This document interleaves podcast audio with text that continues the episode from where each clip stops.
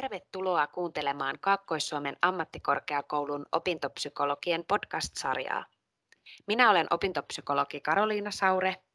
Ja minä olen opintopsykologi Mari Häkkilä. Tässä podcast-sarjassa käsitellään opiskelijoita mietityttäviä ajankohtaisia aiheita. Pyrimme löytämään ratkaisuja yleisimpiin opiskelua, oppimista ja hyvinvointia koskeviin kysymyksiin. Tässä jaksossa keskustelemme opiskelutekniikoista. Opiskelutekniikoista on tärkeää keskustella ja niitä on tärkeää käyttää muun muassa oppimisen ja opiskelun sujuvoittamiseksi ja oppimistulosten parantamiseksi. Jakson aikana käymme läpi, mitä opiskelutekniikat oikein ovat ja minkälaisilla tekniikoilla voi helpottaa opiskelua.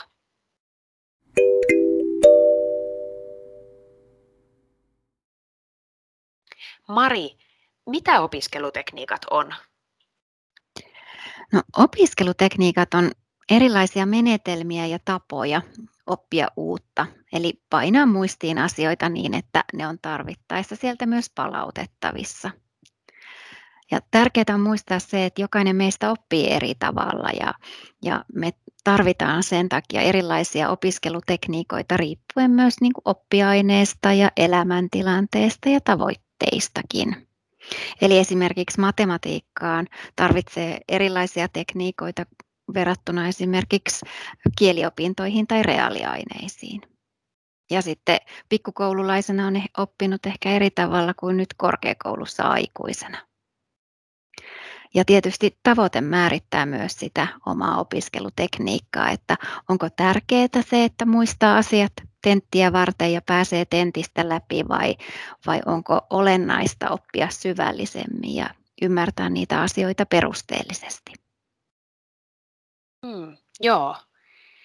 No, minkälaisia opiskelutekniikoita on olemassa? Opiskelutekniikoita on hyvin paljon erilaisia.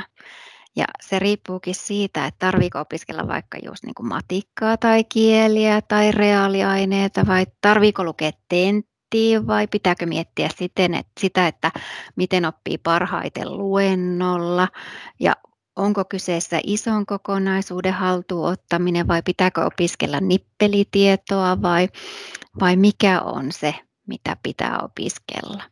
Ja tekniikoitahan löytyy lähes joka lähtöä ja sitten voi myös kehittää itse kaikenlaisia opiskelutekniikoita. Okei, no miten, miten tuosta, jos voiko sanoa jopa suosta, voi sitten löytää ne itselle sopivimmat tekniikat? No, no parhaiten varmaan löytää se, että kokeilee ja harjoittelee. Eli Eli kokeile erilaisia ää, tekniikoita ja niitä voi löytää sitten kyselemällä kavereilta vinkkejä, miten kaverit on parhaiten oppineet. Ja, ja tietysti koulussa ja korkeakoulussa kaikilla asteilla voi kysyä, tai kannattaakin kysyä opettajilta vinkkejä, että miten, miten opettaja näkee, että juuri sen asian parhaiten voisi omaksua. No sitten on ihan hirveästi YouTubessa ja netissä paljon erilaisia vinkkejä eri tekniikoista. Niitä kannattaa tutkia ja testata, että sillä tavalla löytää ne itselleen toimivimmat tekniikat. Ja kannattaa muistaa myös se, että tekniikoita pitää usein harjoitella sitten, sitten moneen otteeseen ennen kuin ne saattaa tuntua toimivilta. Okei. No tota, kerropa Mari, Miten luennosta saisi jäämään jotakin mieleen? No ensinnäkin kannattaa valmistautua etukäteen. Että se, että vaikka etäluentoa varten herää just ennen luennon alkua ja avaa koneen, niin ei varmasti valmista niitä aivoja oppimaan uutta. Et silloin ei ole myöskään aivot siinä tilassa, että uutta voisi ottaa sisään ja omaksua ja painaa mieleen. Eli kannattaa hyvissä ajoin sitten miettiä jo ennen luentoa, että mitä haluaa tietää opittavasta asiasta ja sillä lailla suuntautua sitä kohti. Ja luennolla kannattaa sitten miettiä sitä omaa keskittymistä ja, ja että miten sitä voi tukea, että, että jaksaa ottaa vastaan sitä tulevaa tietoa. Että tekeekö esimerkiksi muistiinpanoja vai tekeekö käsillään jotain neuloako tai piirtääkö samalla, mikä tukee sitten sitä omaa keskittymistä. Ja kannattaa miettiä myös sitä, että mikä on hyvä asento, työskentelypaikka paikka, oli se sitten, niin kuin, oli se sitten kampuksella tai kotona se luento. Joo, no itse asiassa voitko kertoa vielä vähän lisää tuosta, että, että jos paikkana tosiaan on koti ja kyseessä on sellainen etäluento, niin mitä, mitä sitten kannattaisi ottaa huomioon? Joo, tärkeä kysymys. No etäluennolla ensinnäkin ei kannata ehkä pötkötellä sängyllä, koska sehän alkaa vaan väsyttämään, väsyttämään, koska sänky on ihan muuta varten kuin opiskelua, vaan pyrkii luomaan tilanteesta, siitä oppimistilanteesta mahdollisimman samanlaisen kuin siellä kampuksella vaikka Eli kannattaa istua pöydän ääressä ja ja muistiinpanoja kannattaa tehdä, tai, eli piirtää mindmappeja, eli mielekarttoja, tai käyttää kuvia tai värejä, mitkä auttaa visualisoimaan sitä opeteltavaa asiaa. Ja muistiinpanojen tekeminen vaatiikin aktiivista mieleenpainamista ja, ja asian ymmärtämistä, joten se on tosi hyvä tapa opiskella. Joo, no tuossahan on jo tosi paljon hyviä vinkkejä luennoille ja ja, ja erityisesti sitten etä, etäluentoja varten. Mutta eikö vaan, että nämä samathan toimii siis, eihän silloin väliä, että missä se luento noin niin kuin fyysisesti on. Just niin, joo. Joo, no, no entäs sitten tentti? Miten kannattaisi lukea tenttiin? Mm. Se on kyllä tosi tärkeä kysymys ja monen opiskelijan mielessä. Ensin ihan kannattaa miettiä se lukemisen tavoite. Eli kannattaa miettiä sitä, että kuinka tarkasti asiat pitää oppia. Ja sen jälkeen, kun on sitä pohtinut, niin hankkia yleiskuva siitä aiheesta. Eli jos on vaikka kirja, jota pitää lähteä lukemaan, niin silmäilee sitä kirjaa, silmäilee otsikoita, kuvia, tekstiä, katsoo mitä se kirja pitää sisällään, lukee takakantta ja sisällysluetteloa. Eli, eli tällä lailla silmäillä ja hahmottaa että mitä se kirja pitää sisällään. Ja sen jälkeen sitten kannattaa sen silmäilyn jälkeen pohtia, että mitä tietää jo ennestään siitä aiheesta ja mitä haluaisi oppia lisää. Eli antaa itsensä kiinnostua kirjasta ja, ja tällä tavoin sitten luo siihen, sinne omaan muistiin semmoisia koukkuja, mihin se tieto voi kirjaa lukiessa sitten tarttua. Ja tämä voi olla tämä siltä erää sitten se lukeminen tässä ja jatkaa esimerkiksi seuraavana päivänä sitten sitä lukemista, kun on ensin silmäillyt ja tutustunut kirjaan. Ja, ja tämän, tämän vaiheen jälkeen niin sitten on onkin se tarkempi lukeminen vuorossa, jolloin on hyvä tehdä niitä muistiinpanoja siitä, siitä opiskeltavasta asiasta.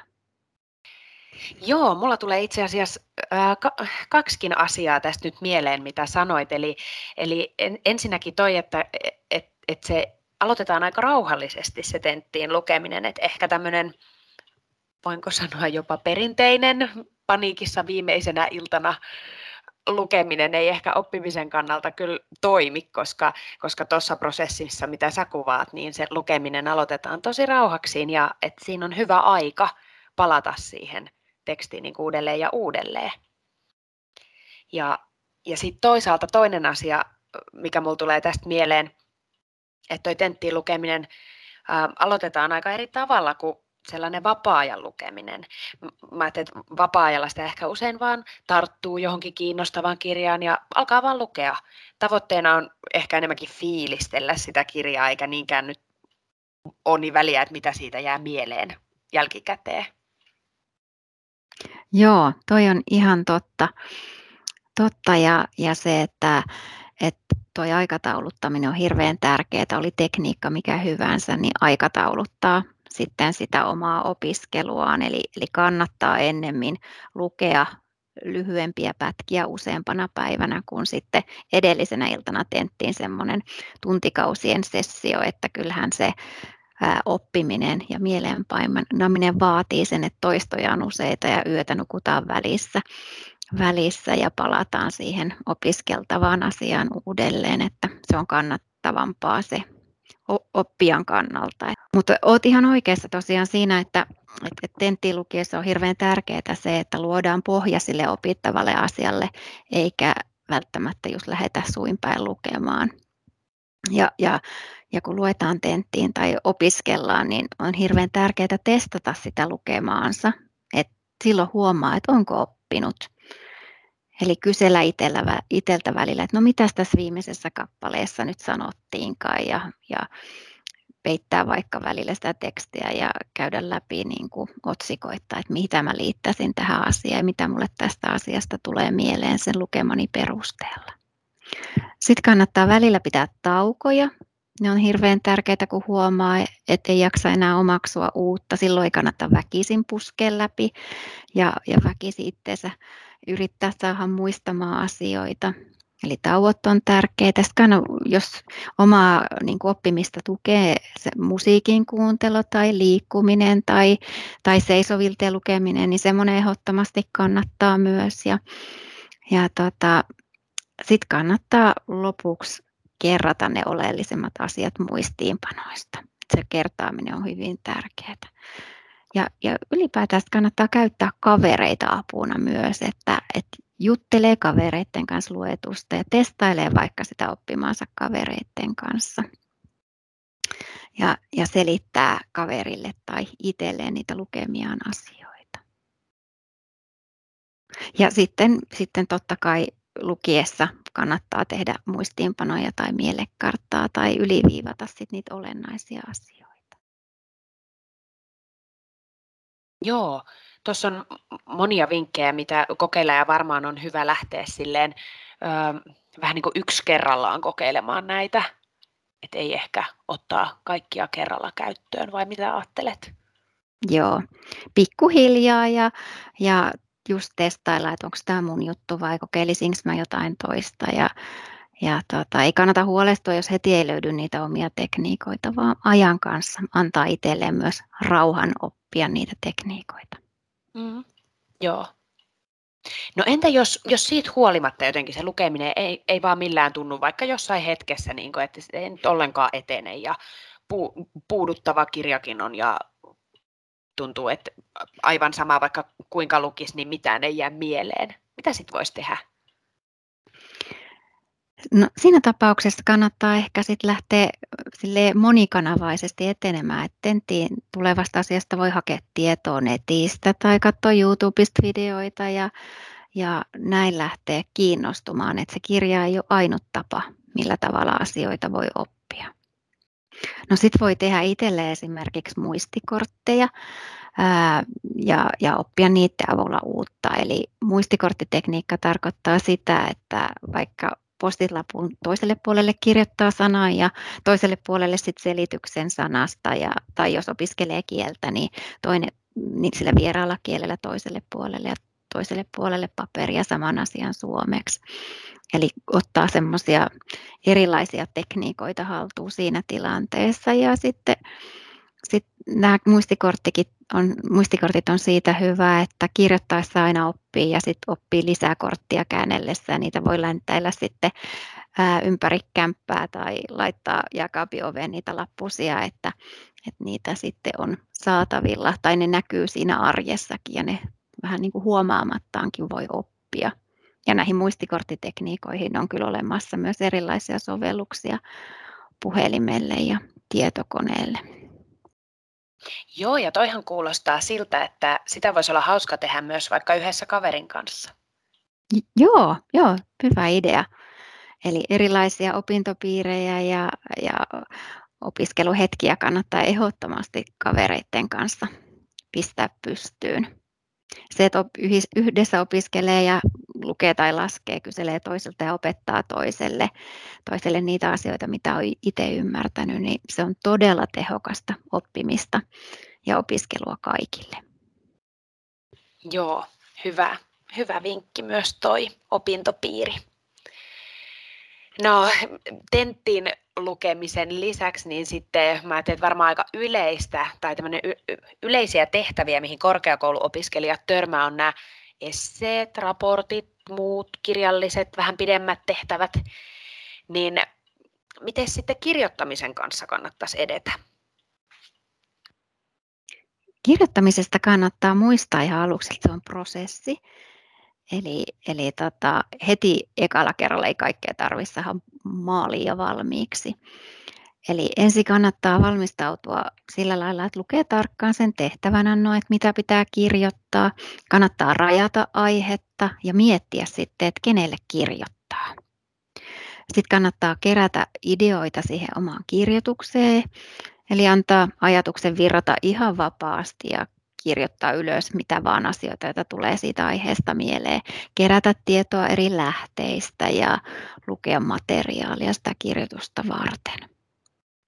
Sen jälkeen on hyvä vähän järjestellä niitä ideoita, mitä on kirjoittanut ylös ja, ja ehkä laatia jo valmiiksi semmoista alustavaa sisällysluetteloa.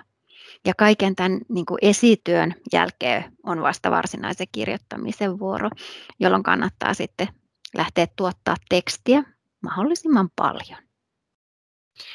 Joo, ja tuosta tekstin tuottamisesta mahdollisimman paljon tuleekin heti mieleen, että siinä vaiheessa kirjoittamista ei kannata olla kauhean kriittinen, vaan antaa vaan mennä. Se ehkä se niin sanottu tyhjän paperin kammoa, kun antaa sen tekstin syntyä semmoisena keskeneräisenä, että, että pääasia on, että sitä, sitä vaan lähtee, lähtee tuottamaan. Tekstinhän pääsee myöhemmin koska vaan käsiksi ja sitä pääsee täydentämään, muokkaamaan, poistamaan sieltä kokonaan vaikka osioita, jotka ei vaikuta enää myöhemmin tarpeellisilta. Just niin, aivan. Ja on hirveän hyvä tarkistaa sitten sit siinä loppuvaiheessa, että tekstissä on se aloitus ja, ja käsittelyosa ja lopetus. Ja, ja on hyvä välillä antaa sen kirjoituksen levätä ja katsoa sitä sitten seuraavana päivänä tai seuraavana hetkenä uusin silmin, että myös se on tärkeää, että ei ole sokeutunut sille omalle tekstilleen. Ja lopuksi sitten täydentää ja muokkaa ja viilaa sen sitten semmoisessa valmiuskuntoon ja tekee tarvittavat asettelut kohdalleen ja, ja on hyvä myös luetuttaa sitä tekstiä jollain kaverilla tai tutulla, joka sit voi antaa siihen vinkkejä. Se luetuttaminen on hyvä oikeastaan niin kuin tekstin joka vaiheessa, mutta siinä lopussa, lopussa varsinkin, että, että onko se teksti minkälaista, onko se ymmärrettävää ja onko jotain vielä, mitä tarvii siinä korjata.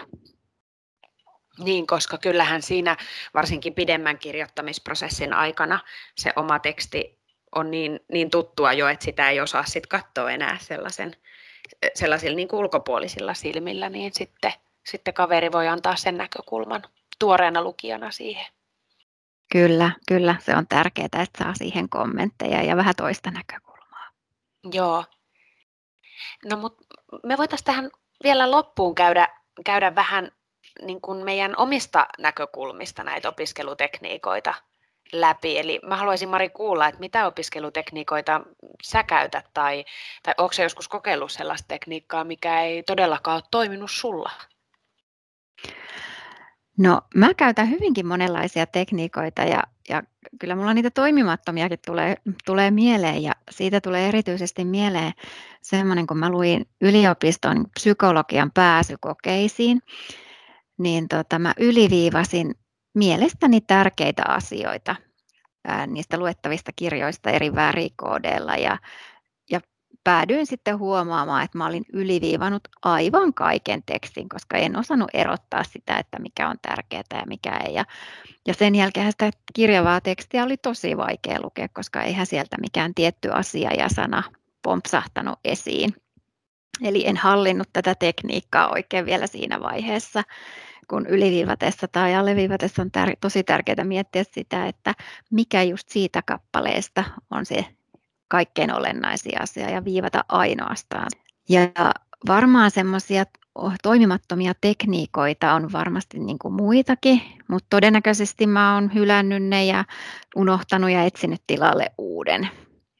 Eli usein mä käytän oppimiseen monta eri kanavaa ja etin netistä tietoa luotettavista lähteistä ja sitten vertailen niistä löytämääni tietoa toisiinsa. Ja, ja sitten mä tykkään myös kirjoittaa asioista listoja ja, ja kirjoitan paljon tärkeitä asiasanoja ylös jonkun otsikon alle, niin ne auttaa mua muistamaan. Joo, kuulostaa jotenkin tuommoiselta tosi järkevältä ja fiksulta lähestymistavalta. Mä tunnistan myös tuonne, että, että käytän mielelläni montaa kanavaa oppimiseen, jotenkin sellainen monotoninen puurtaminen alkaa äkkiä kyllästyttää mua ja sitten on kiva, kiva vaihdella vähän sitä, sitä lähdettä. Ja mun mielestä jotenkin parantaa myös mun keskittymiskykyä, kun voi katsoa vaikka videon välissä ja sitten palata esimerkiksi jonkun pitkän tekstin pariin sen jälkeen. Ja tota, alleviivaus ei ole kyllä mullakaan toiminut ehkä vähän eri syistä. Mä en jotenkin, mulla ei ole ollut ehkä sitä pulmaa, että mä alleviivaisin koko kirjan, mutta, mutta jotenkin mä, mä sitten, vaikka mä alleviivaisin vähän, niin mä päädyn sitten ehkä lukemaan kuitenkin lauseita myös niiden alleviivausten ympäriltä, niin, niin tota, kyllä mä tykkään enemmän sellaisista, että mä teen vähän niin kuin sellaista koottua yhteenvetoa vaikka jostain kirjan kappaleesta, jonkun ihan semmoisen muutaman lauseen yhteenvedon. Ja ää, Sykan pääsy, pääsykokeet, never forget, ää, tilastotieteen osuudessa auttoi laskukaavojen kyllä sellainen mindmappääminen, koska niitä kaavojahan riitti. Ja, ja siis toist, toistot, että mä, mä en ole kyllä eläissäni varmaan niin paljon laskenut kuin silloin, että mä vaan laskin ja laskin ja laskin, koska luotin siihen, että, että kun laskuja laskee, niin jossain kohtaa se alkaa tuottaa tulosta. Mutta sitten yksi mulla tuli myös mieleen, että, että tämmöiset siis hassut muistisäännöt. Mä, mä rakastan niitä, ne on ehdottomasti mun juttu. Ää, vaikka yläasteajoilta mä muistan nämä kemiallis, kemialliset ää, merkit, mitä piti jankata ja tankata, niin mä muistan piin kemiallisen merkin, että se on si, koska sitten se muodostaa sanan piisi. Ja tässä ei ole siis mitään järkeä, ei mitään logiikkaa, mutta mä muistan sen edelleen 20 vuoden jälkeen. Tuo on hyvä esimerkki, koska juuri tuo hassuus ja hauskuus siis helpottaa ja auttaa meitä muistamaan, koska jos jokin herättää tunteita joku asia, niin kyllähän se jää mieleen. Kiva, kun toit esille tuon ton kemian, kemialliset merkit, koska mäkin muistan edelleen, että Rikin kemiallinen merkki on S, koska se on ruotsiksi sönder, eli S, S alkava, niin se on kyllä jäänyt mieleen vuosikausiksi ja, ja tota, varmasti aika moni muistaa erilaisia opeteltuja rimpsuja kielten tunneilta, miten ne on painunut mieleen, niin ne on kyllä myös tosi hyvä tapa oppia. Kyllä, näin on.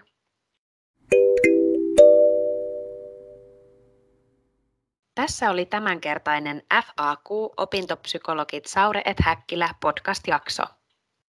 Toivottavasti tämä jakso auttaa sinua löytämään itsellesi sopivia tapoja ja tekniikoita opiskelujesi tueksi. Kakkois-Suomen ammattikorkeakoulun opiskelijoille lisää vinkkejä ja tietoa löytyy XAMKin intranetistä opiskelu- ja työelämätaitojen alta. Palataan taas seuraavassa jaksossa.